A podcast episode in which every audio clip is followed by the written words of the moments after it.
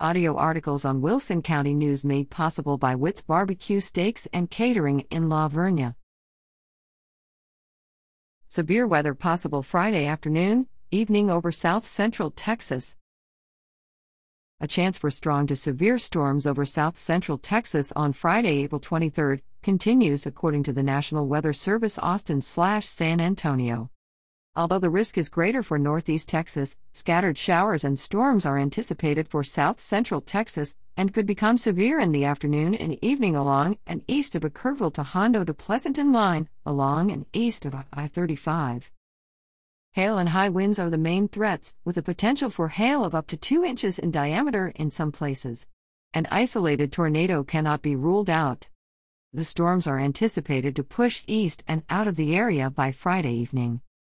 Reader at WCNOnline.com.